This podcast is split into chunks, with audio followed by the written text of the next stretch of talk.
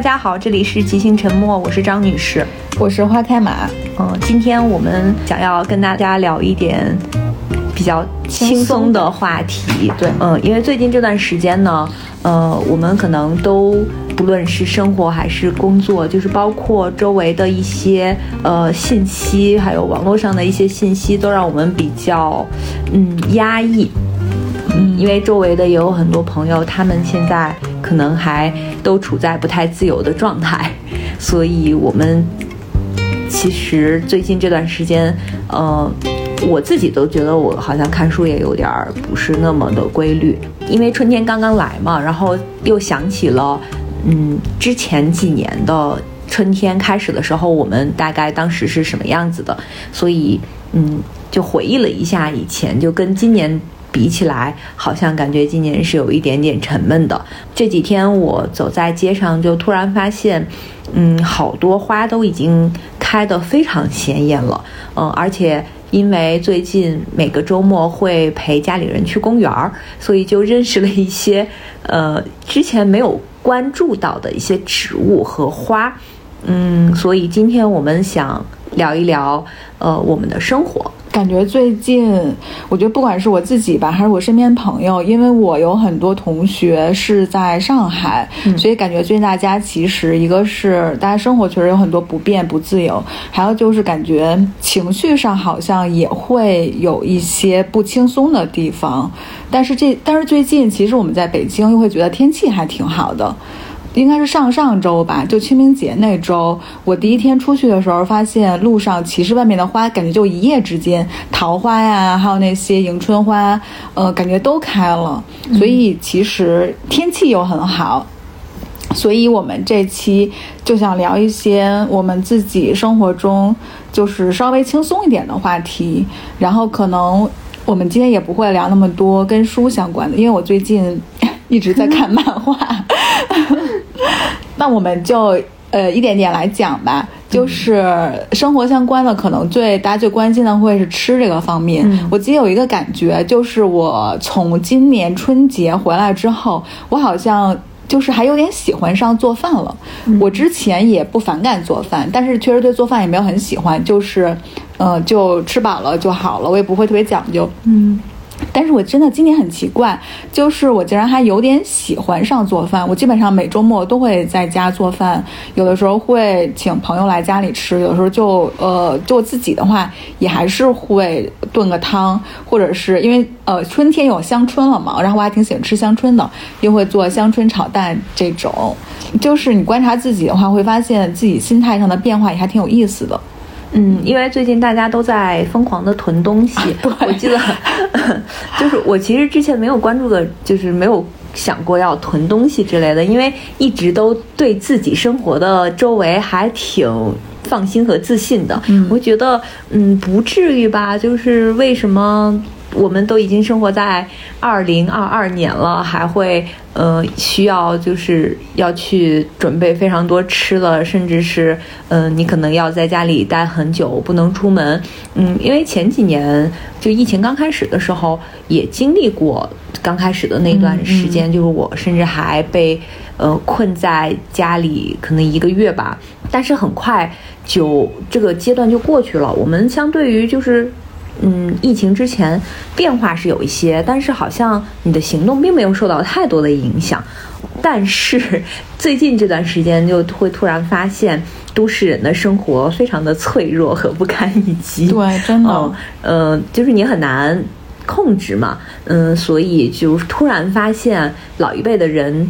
他们有些道理是有用的，就是他们经历过那种吃不上饭啊，或者是物资稀缺的年代，他们就非常善于买很多东西囤在家里，而且会知道多少东西在什么时间内是可以用完，就是他是知道这个呃周期和量的。但是我们好像就不太容易这样，要么就是喜欢的东西随便下单买一堆。呃，要么就是什么东西都用没了，然后再想着去买，嗯，好像对于生活的规划没有那么细致了。我觉得这其实是一种能力的，就是我们可能太关注外面的世界了，嗯，反而就是对你自己呃生活部分。嗯，你自己家里的这个你的日常好像就关注的没有那么细致，因为以前我们生活都是在一个比较大的家庭里嘛，可能有你的呃祖父祖母辈、你的父母辈，有一些是生活在一起的，就是不生活在一起，可能也是你跟你的父母生活在一起。后来我们就开始独居，然后独居就觉得一个人其实还挺无所谓的，嗯，有些什么东西。可能有的时候我家里坏了一个什么东西，我可能好久都不管它，嗯，或者是我有一个什么呃吃的有一些材料没有了，那没有就算了吧，我也不怎么在家里做饭。但是现在就突然发现，其实应该好好规划一下自己的生活，嗯，而不是只想着奋斗。是。而且我是觉得，尤其是我们生活在大大城市，比如说北京、上海、广州这样的地方，因为生活太便利了，嗯就你想买什么，你基本上足不出户，然后，呃，各个各种 A P P 上外卖，然后快递非常方便就可以获取到。我觉得这种便捷在一定程度上，其实让我们产生了一种错觉，就好像你很多东西你就可以很轻易的买到，然后。甚至可以很方便的送到家里。我现在觉得这可能真的是科技带给人的一种错觉。就像你刚才说的，就城市生活它真的很脆弱。就一旦有一个链条就是脱轨脱钩了之后，其实你就会发现，哎，好像就非常抓狂，因为就是你的轨迹被改变了，就不知道该怎么办了。但比如说，你看我爸妈，然后在我们家很小的地方，而且我们家前面还还有一块菜地，能种菜吗？呃，最近我跟我同学，就是上海同学，我们在聊天，我就突然说，就现在还挺羡慕像我爸妈他们的，就是呃，如果说有点什么问题的话，其实他们就是他找日常的那个药，比如说高血压的药啊什么的，还有的话，他生活就不会出太大的问题。但是像我们的话，你看上海，我很多同学，他们每天都要定点儿，然后抢菜抢各种，因为你不抢的话，可能你家里就真的断粮了。就是真的还挺脆弱的，而且以前我们一个人生活的时候就很怕，嗯，你买东西买多了最后坏掉嘛，所以其实会刻意的就是买一人份或者是买小份，就导致现在都不知道我是不是应该囤，那总是觉得这种情况很快会过去。嗯，但是我上周末非常不理智的囤了大米油。挂面、午餐肉还有一些速冻食品，就是我现在一回想，我上周末可能陷入一种就是莫名的。就是被你被那种恐慌控制住了，我也不知道说北京会不会也出现类似于上海那样的情况。我一直觉得不会，对，就是我理智上 也对，理智上也觉得不太会。但是就是当你陷入那种恐慌的情绪里的时候，你好像又不太能自控，或者说不知道该相信什么，所以就还是先做一些，就稍微囤一点，让自己心里好像。安稳一点，嗯对，就是当我们已经呃囤了这么多食材之后呢，可能下一步呢就觉得不能让它浪费掉，所以就开始研究怎么去做。对，就很奇妙的是，我有很长一段时间，我睡前的话都会看下厨房那个 A P P，就我睡前喜欢看，呃，一些做菜做菜的，虽然我也不是一个呃多擅长做这些东西的人，但是我看那些会觉得心里面就是。那些东西其实会让我放松，还包括我前不久看了那个王敦煌的有一本书叫《吃主》，王敦煌是王世襄的儿子，他们应该是因为王世襄是一个非常有名的一个大学问家嘛，算是，对，然后他所以他们应该是个世家，然后王王敦煌他这本书就是写他从小吃过的那些东西，而且当时照顾他们家的人是两个。他们是旗人，应该是，所以他们家是两个旗人的两个佣人，一个叫张奶奶，一个叫玉爷，所以就是他也会把张奶奶跟玉爷平时就是给他们做的饭，然后怎么样做，然后都会记录下来，所以这是一本其实。对他来说是非常家常的一本书，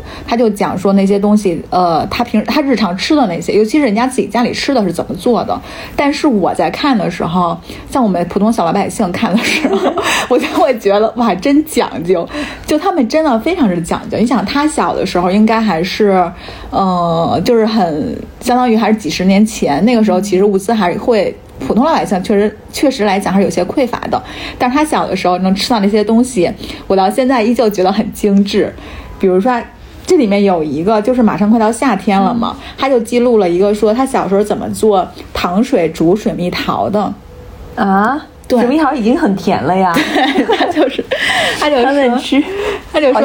对他就会把那个小刀把那个呃皮，先把那水蜜桃的皮儿片下去，然后从中间呢把那个桃核拧出来，然后这这样的话再给它洗个一两遍，然后张奶奶就会把它放到一个。叫钢种锅里，然后再加水、加冰糖，然后煮呃煮开，煮开之后把上面的白色的沫撇出去，然后用小火煮到桃，把那个桃煮到软了，然后再盛到大碗里，放到冰箱里把它镇凉了。感觉有点像，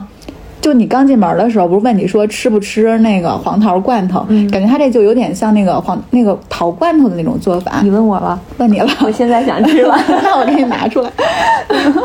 我小时候，嗯，冬天不是会有山楂吗？然后家里人可能就我的什么姥姥啊，他们就会做那种像山楂罐头的那种，但其实，呃，就是跟那个罐头不一样的，就是它不会装到那个玻璃瓶里，然后就会自己熬熬那个山楂，也是要把前期就是把那些细致的工作，什么核去掉啊、洗干净啊那些。嗯，都弄掉，然后就在锅里加上糖煮啊煮啊煮。对，哎，你说你说这个，突然想起来，我小的时候，因为我因为我是在北方长大的嘛，然后我小的时候其实没有什么，冬天的时候北方是没有啥青菜的，就都是白菜、萝卜、豆腐这种。然后夏天的时候不是会有很多西红柿嘛，我妈就会把西红柿，然后做成西红柿酱，然后具体怎么做我都我都有点忘了，但是它就会密封在那个玻璃的。玻璃罐子里，然后放在哪儿我也忘了。反正冬天北方也很冷，然后那个到到冬天的时候就会把那个拿出来跟鸡蛋一起炒啊什么，就还是我小的时候。番茄酱其实对对，就是我小的时候觉得冬天能吃到的比较比较好的菜，要不然就只能吃白菜。嗯，我小的时候好像不记得是在课本里还是在哪儿，就很小的时候就看到过这个做法。嗯。嗯，但是我现在也记不太清了。然后我觉得所有的这些酱，好像应该都差不多。因为去年我回家的时候，正好是夏天嘛，就是我的老家有一棵杏树，我还跟着家里的人，就是爬到那个杏树上去摘杏子，摘了特别多。因为它一下结很多嘛，就吃不完。吃不完的话，就有朋友说你可以做那个杏，嗯，对，属杏的那个酱。应该都是会，比如说把它洗干净，然后放到锅里加冰糖啊，或者加什么糖，然后就开始熬。对，然后这样的话，我们其实可以自己 感觉我可以把我冰箱里的青梅也这么熬成青梅酱。青梅其实做酒更好吧？比如说提到青梅，就想起了我们以前就是这个时候，真的是这个时候。每年这个时候就会去买青梅，一般青梅，呃，我知道的是江浙的青梅，然后我去年还买过的那个应该是云南的吧？我用的是云南的，对，因为以前好像还听到过那个，呃，朋友就是宁波的朋友说他们在山上有种青梅，就可以直接去山上摘，呃，然后这个青梅我们拿过来也是要洗干净，还要晾干。因为去年的时候呢，就是大家好像都开始做，然后还跟朋友一起下单，就把这个晾干之后，那个电影《海街日记》里，他们是在那个青梅上扎了孔，但是我就没有扎孔，然后我就把它放到那个呃大罐子，有一个玻璃罐子，也是需要提前呃消毒，然后洗干净，对，不能有水，呃，因为很怕它就是会变质嘛，嗯，擦干之后要。放一层，铺一层那个梅子，然后再放一层冰糖。嗯，呃，我用的还是黄冰糖。啊，我也是，就那种什么号称什么古法黄老冰糖，然后再铺一层梅子，再铺一层冰糖，最后把它铺完之后呢，要浇上。酒，但这个酒呢，我发现就不同的朋友做的，他们用的酒是不一样的，可能出来的味道不一样。因为我买的就是那种超市里很普通的二锅头，我特意买了一个度数比较高，大概有五十六度吧，因为我怕它那个会变质，就这个酒可能会，嗯，就是它能更保鲜一点，然后我就把它浇满了一个罐子，大概买了几瓶，三四瓶、四瓶的样子吧。就那个青梅和冰糖也是有比例的，嗯，就弄好之后。呃，我是去年五一做的，然后六个月，十一月就可以喝了。然后那一一大罐到现在其实也没喝多少，一般朋友来的时候就会盛出来，因为它的酒精度数很高。但是，嗯，时间这么久之后，我估计那个那个酒精度数可能就没有那么高了，它可能会被那个梅子吸收，然后也会挥发嘛，就没有那么高。但是其实你还是不能喝太多，然后每次就用那个小。小勺子就盛一勺就可以了。我我记得我们好像更早之前，我们还。曾经一边喝那个一边录过一期对录节目，嗯，我就会把它用那种喝威士忌的方式，就加一个大冰球。是，我哦，我去年没有做，我是前年做的。我当时也是用五十六度的二锅头，但我后来觉得那个劲儿太大了，我我真的喝我自己酿的梅子酒喝醉过一回。然后后来的话，我就只能给它加那个苏打水或者加冰块。要不然就很上头。我觉得加冰块好一些，加苏打水那个味道会淡。对，就是会冲淡一些。嗯，有好像我们还有朋友他会用嗯白兰地。哦，或者是用度数稍微低一点的酒。我看我有一个朋友，他是用二十多度的，反正就二十多度那个酒。我觉得他那个对于我来说，我就觉得口感还行。二锅头实在是。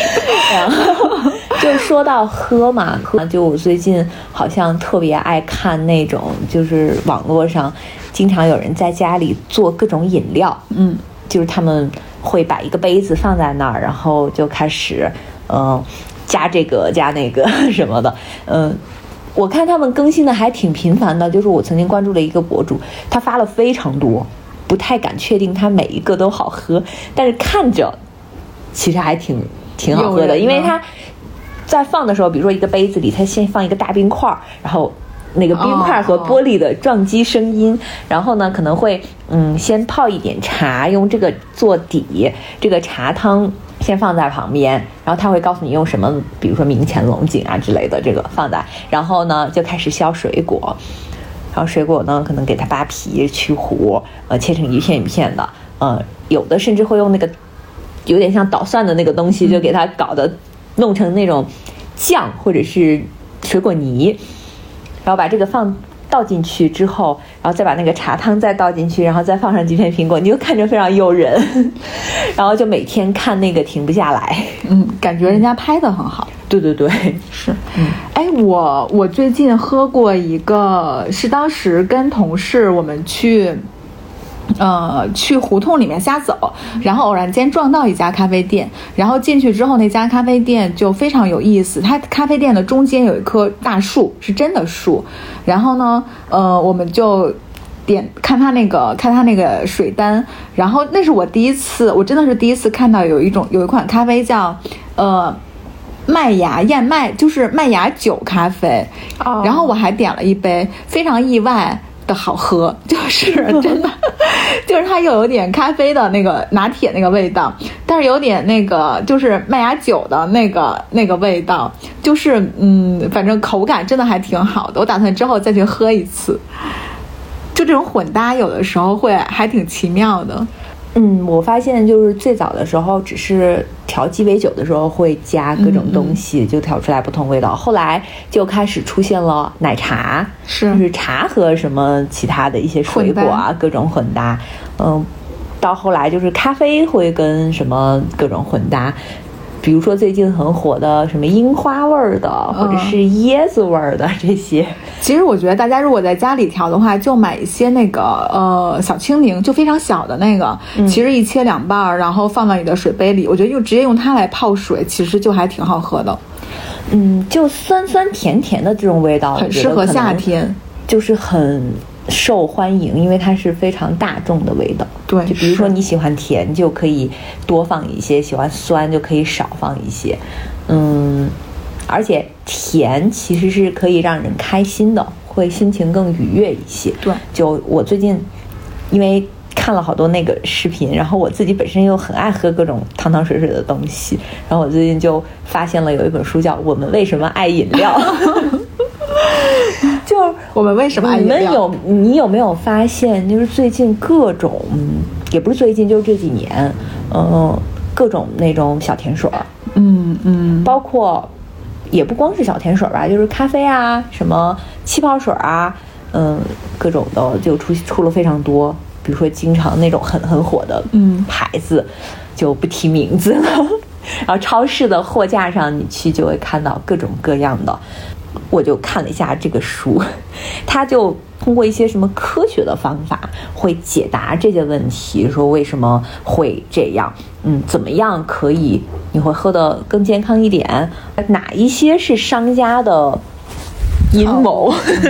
嗯，哪一些是商家的阴谋或者是套路，让你能更理智的去选择？有的人可能喜欢嗯喝可乐，那就我看它这个里边就会写说为什么可乐里边不是含糖量非常高嘛，就是对那个人的身体也不太健康。但是可乐因为是非常非常大众的饮料，所以就公共卫生的专家就会呼吁说大家少喝。但是其实你又发现我们经常还周围的人就喝的还挺多的，嗯，然后就政府可能就会有干预，说要增加这个税啊什么的。你会发现，嗯，每一种饮料，它从诞生到到现在被大众所熟悉，到非常普遍，其实里背后都是有非常多博弈的。对是。然后最近我上海同学，包括老师都会跟我说，让我囤一箱可乐。我觉得我觉得可能是因为，比如大家在那个处境之下，心情一定还是很会很受影响的嘛。可乐可能会让人开心一些。我之前其实是不爱喝，就我我对所有甜的东西都不感兴趣，嗯所以我其实不喝可乐的。我最近才发现，从网上看到，经常有家里就是。说我家里囤了一箱可乐，那咱们能不能就是以物换物交换一下？对对就他把那个可乐放到楼下的那个大厅里，嗯就各家就会拿自己不同的东西来跟他交换。对我同学就说说可乐现在是上海的硬通货。我还挺意外的，说为什么偏偏是可乐？我觉得可乐，它我嗯，因为我从小不爱吃甜食，嗯所以我其实之前也很少喝饮料，对饮料没有什么兴趣。嗯我也是这一两年才开始喝可乐的，而且喝可乐其实我一般也会喝无糖的那款，嗯就是小罐装，太多了也喝不下。哦对，然后你就确实无实，糖好喝吗？嗯，也好喝。我是觉得可乐它是不是因为有那个气体，就你刚开始开的时候它会有啊，就呲啦一声响，然后你尤其是从冰箱里拿出来的嘛，嗯就是喝下去之后，因为它有气体，就会感觉会怎么说？就好像你也不知道是心理作用还是怎样，确实会好像开心一点。那你知道吗？我在这本书里还真的就是呃有一章，就是他讲冷饮嘛，就是说这个气体的这个，对。他说你腹内的气体越越积越多，然后就会把你那个胃的容量撑大，刺激它胃壁的感应，然后它它那个就是你的感受器产生反应之后，食道下端的括约肌就放松了。然后这个气就会顺着食道往上走，从食道上端的括约肌跑出来，就是你会听到那个打嗝的声音。是我记得当时小光说过一个特别好笑的真理，他就说，如果一罐可乐值三块钱的话，就是你打开那第一罐儿，呃，不是打开那个那个拉环，嗯喝了呲啦的那个声音。对，就值两块五。后来，后来就是因为，嗯，它的糖分非常高，嗯。会引起一些什么儿童肥胖症啊什么的。对像有些国家它就就是建议，可能可口可乐要要让它减少糖量，但是后来是可口可乐说它不会减少，但是它会缴这个糖的税。哦，哎，说到喝的时候，我觉得这两年有一个变化。前两年我还挺爱喝酒的，嗯当时我住在另外一个小区的时候，小区里面开了一家社区类的小酒吧，我当时还经常去，就是喝喝喝精酿啤酒的，就是嗯去喝一杯两杯，就觉得还挺放松、挺开心的。嗯，是的，就是特别是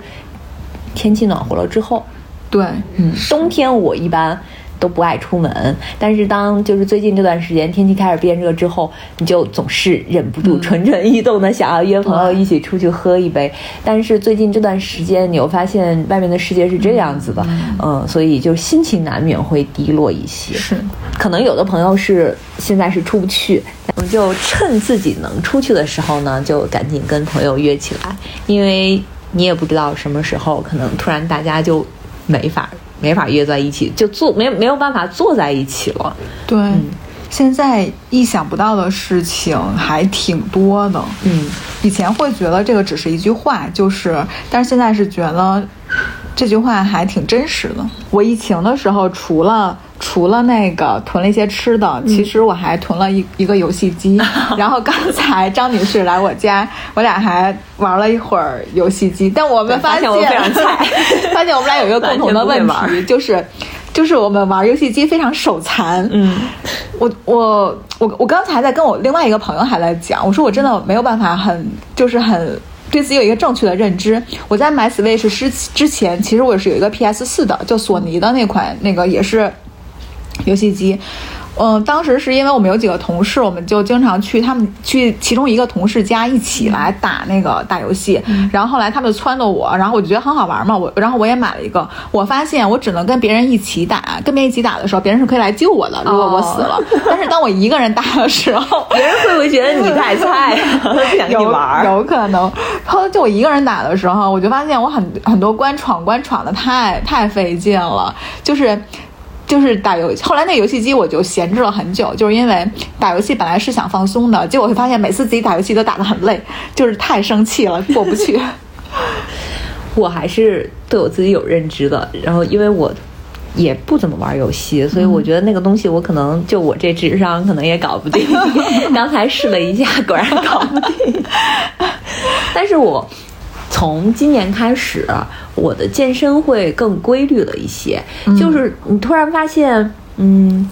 好像如果生病的话，去医院也变得比较困难。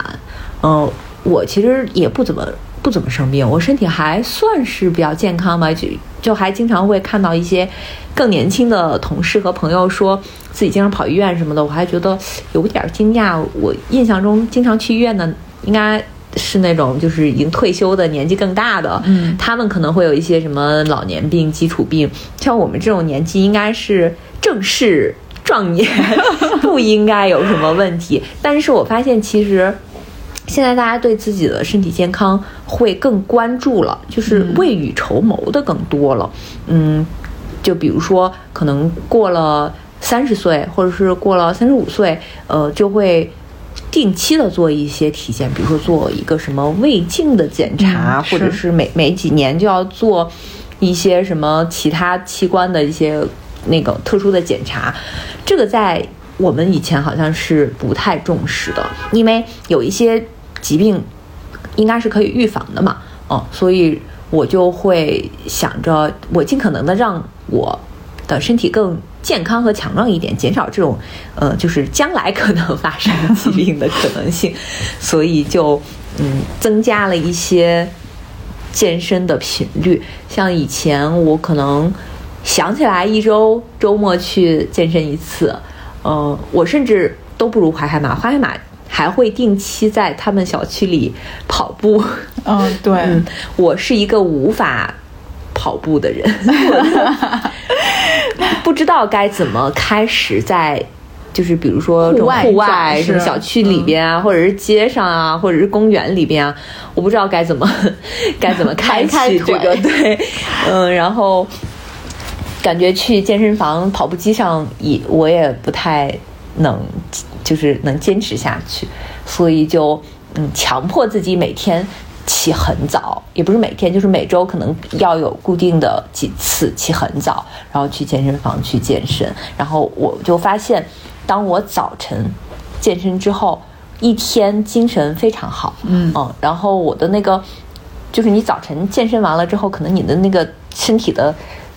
消耗还在，就是一直在运作嘛。然后就到了不到中午就会变得很饿，吃了很多，但是并没有觉得变很胖，然后整个人可能还经常会被说你最近怎么瘦了，其实是你可能身体会变得紧致一些了。因为黄海马上次见我，可能有两周没见，再见到我还问我说：“你发现你最近变瘦了？”然后就觉得健身其实是有效果的，而且体力变好了。对，我是觉得人是需要运动的，因为像我们的工作，像基本上一做就会做一天。运动的话，就是有一个普遍的说法，就是说运动会分泌多巴胺嘛，其实会让你开心一点。就算是不是我们自己亲身体验，其实也是你运动完你出点汗，其实确实会觉得很舒服。嗯，我像我的话。我的运动频次其实没有张女士这么高，我基本上之前的话是一周周中会做上一次瑜伽课，然后周末的话会上一次力量课。因为我天生体质就是比较偏瘦的那种，所以我其实是需要练练心肺，然后就是呃，我其实是需要增肌的，就是长点肌肉。然后我跑步的话，我基本上如果这周没有运动的话。呃，我还是会周末去，因为我旁我住的地方旁边是有一个公园的，它公园里面是有那个塑胶跑道的，我就会去公园里跑步，跑个，但是我发现我跑步只能跑三公里，三公里以上我就 跑不了了，就是练一下自己的心肺功能，嗯，我心肺还是比较偏弱的那种，但是整体感觉会觉得说运动完之后，嗯，我我想我运动习惯为有几年了，好像有。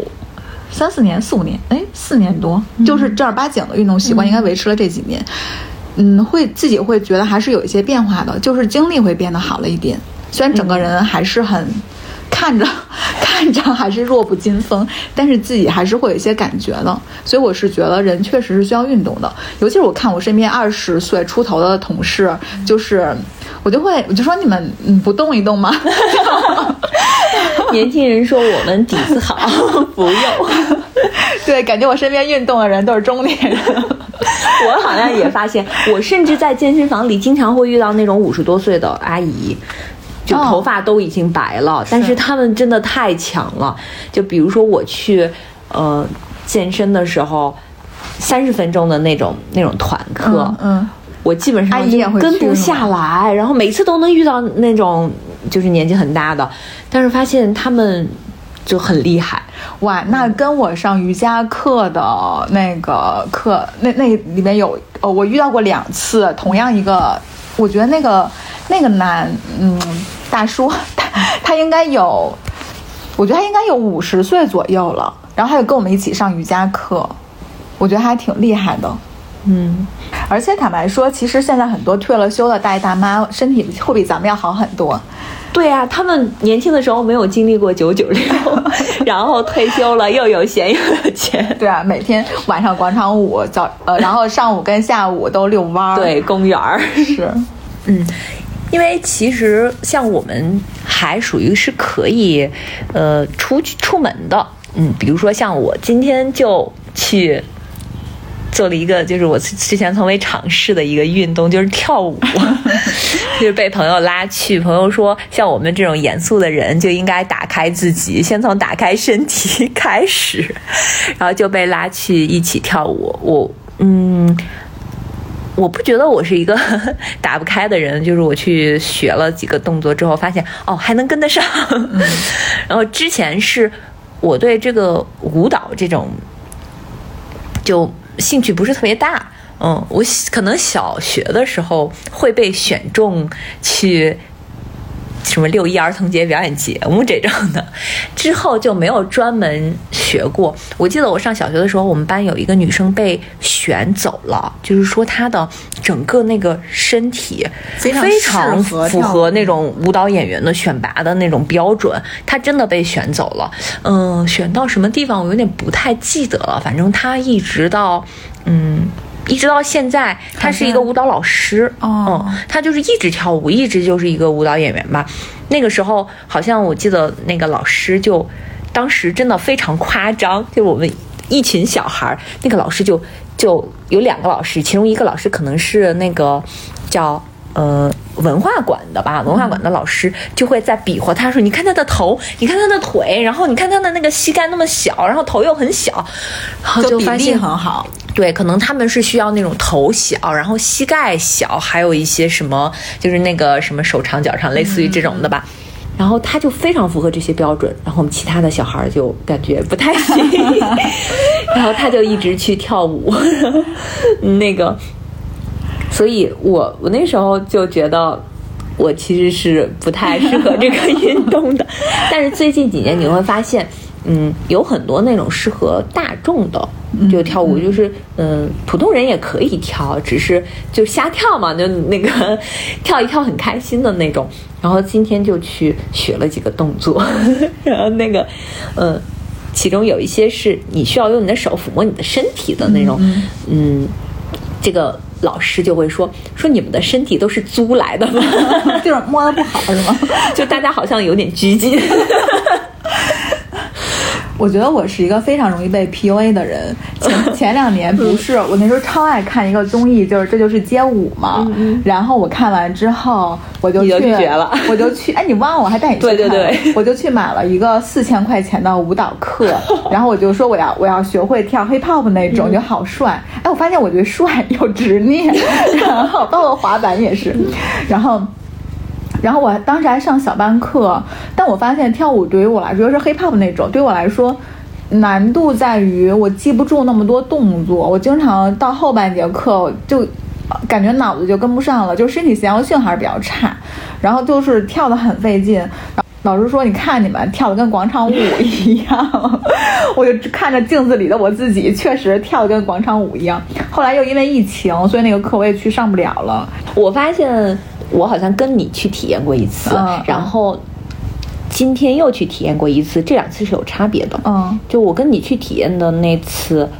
我就真的是有，甚至有一点抗拒的，就是我可能觉得我跟不上，因为它好像难，还是有难度的。其实不是，其实它的动作都非常基础。然后最近我发现我去健身。频率多了之后，我对身体的控制和那个动作，就对肌肉的控制是有我自己能控制了。然后今天学的那个动作，其实我觉得都差不多。嗯，我就很轻松的就跟下来，甚至是我觉得动作没有那么僵硬比以前。哎，所以其实就说这些运动类的东西，感觉也都差不多，还还是有一些相通性的。我觉得是，所以其实还是要动起来的。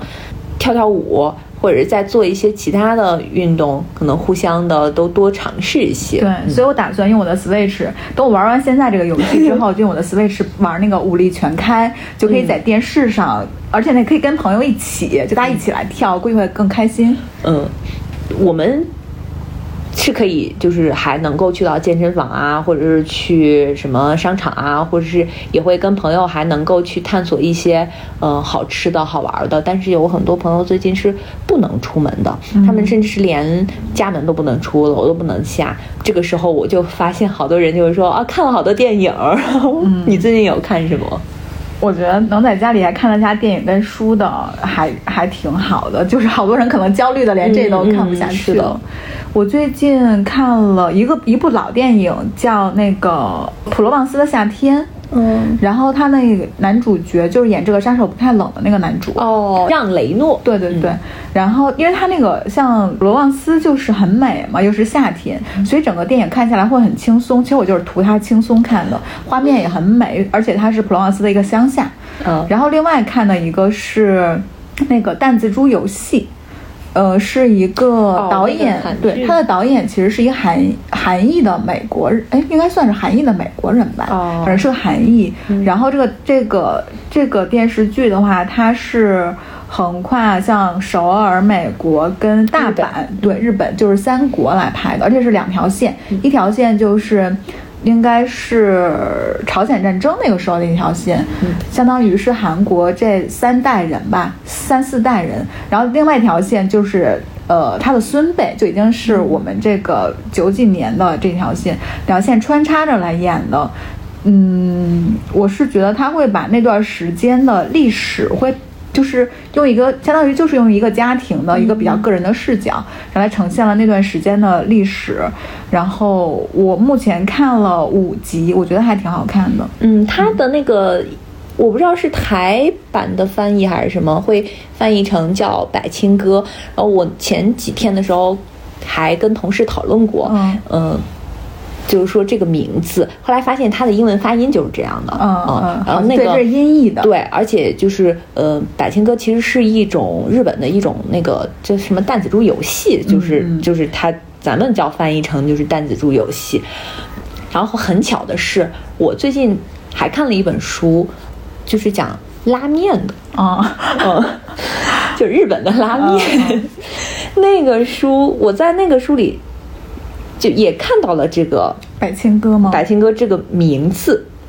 就这个书的名字就叫拉面，它的副标题叫《国民料理与战后日本再造》，它其实是通过拉面这种非常日本大众的一个食物来讲日本的，也是就是一个他们的经济文化的一个整个的这个历史。嗯，一开始就是。拉面的起源的时候，呃，因为有很多说法嘛，而且日本不同的地方的拉面是有不同的风格的，比如说什么东京啊、大阪或者是北海道，他们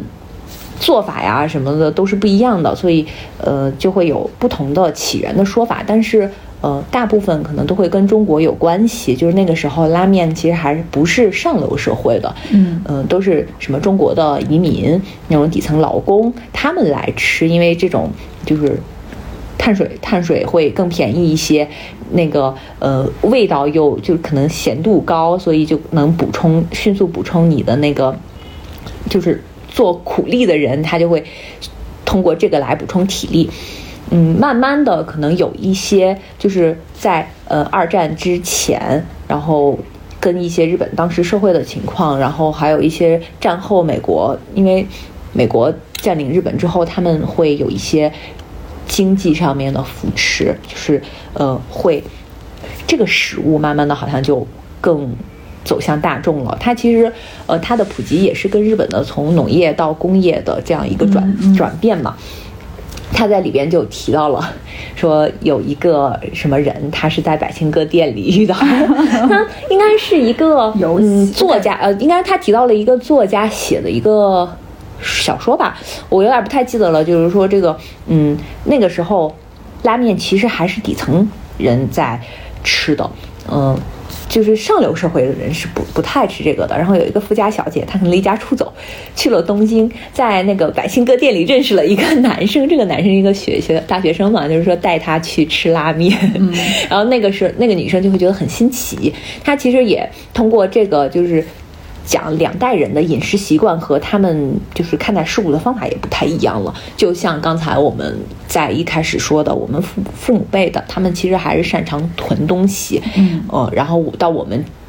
这一代就已经不太擅长这样了。就是他们那个就是父母辈的时候，还是觉得吃拉面不太体面的，但是到了孩子那一代，拉面已经非常普及了，就已经不分这个阶层了，嗯。然后我就想起哦，我们之前去日本，其实也会去吃什么伊兰拉面啊，或者我们在，嗯，就是包括在国内也会有很多日料店嘛，也会有各种各样的骨汤拉面，他们就会有什么汤头啊，还会放好多什么蒜啊什么的。是，哎，我最近还看了一本挺有意思的书，是手冢治虫的自传，嗯叫《我就是漫画家》。啊我看那本书，那本书真的非常欢乐。就我看那本书的过程中，我经常会自己一个人在家看看，笑出来，是真的笑出声，就哈哈哈笑。就因为手冢治虫，嗯，我觉得他太有意思，就是这个人非常智慧、幽默。他整个这本这本书是从他小的时候，就是从他一开始怎么接触到漫画，包括他怎么给自己起的名字，是因为他非常喜欢虫子，所以他九岁的时候给自己起了一个外呃，给自己起了一个笔名叫，因为他叫手冢治嘛，叫手冢治虫。然后他就说他的名字经常被人家写错，有的人管他叫手冢野虫，就就那个少了一个三点，就少了一个点那个野虫，然后。嗯，它里面还讲了好多非常有意思的。可是在中国，这个“野”字经常被误认成“智 ”对。，是。然后你看那本书就会发现说，哇，天才真的是干啥啥行。他是学医的，嗯然后而且他后来他是他一边学医，然后他一边画漫画。他其实那个漫已经以漫画家的出道很多年了，但是他有一段时间会感觉到说，那个新人辈出他有压力，然后他就又回学校把他的医学博士的学位考下来了，就非常之厉害。然后。因为在日本画漫画其实。嗯，到现在其实也是，就漫画家其实很累，因为他们连载嘛，连载压力很大。然后他说，呃，他经常就是他在呃有有编辑会跟他追稿子嘛，然后但是他画漫画可能会有一些填色呀这种，然后编辑就很着急，就会帮他填填填。然后他说后来追一直追他稿子的编辑也因此出道成为了漫画家。然后他结完婚之后。他三十多岁，有一天突然就觉得该结婚了，然后就跟他的青梅竹马结婚了。然后他结完婚之后呢，他在赶稿子的时候，他依旧按照生活之前的生活习惯住在旅馆里。然后他有一天就是终于赶完一个稿子回到家了，他就跟他老婆说：“我今天住在这里。”然后他说他老婆勃然大怒，跟他大吵了一架。就嗯，你会觉得你会觉得。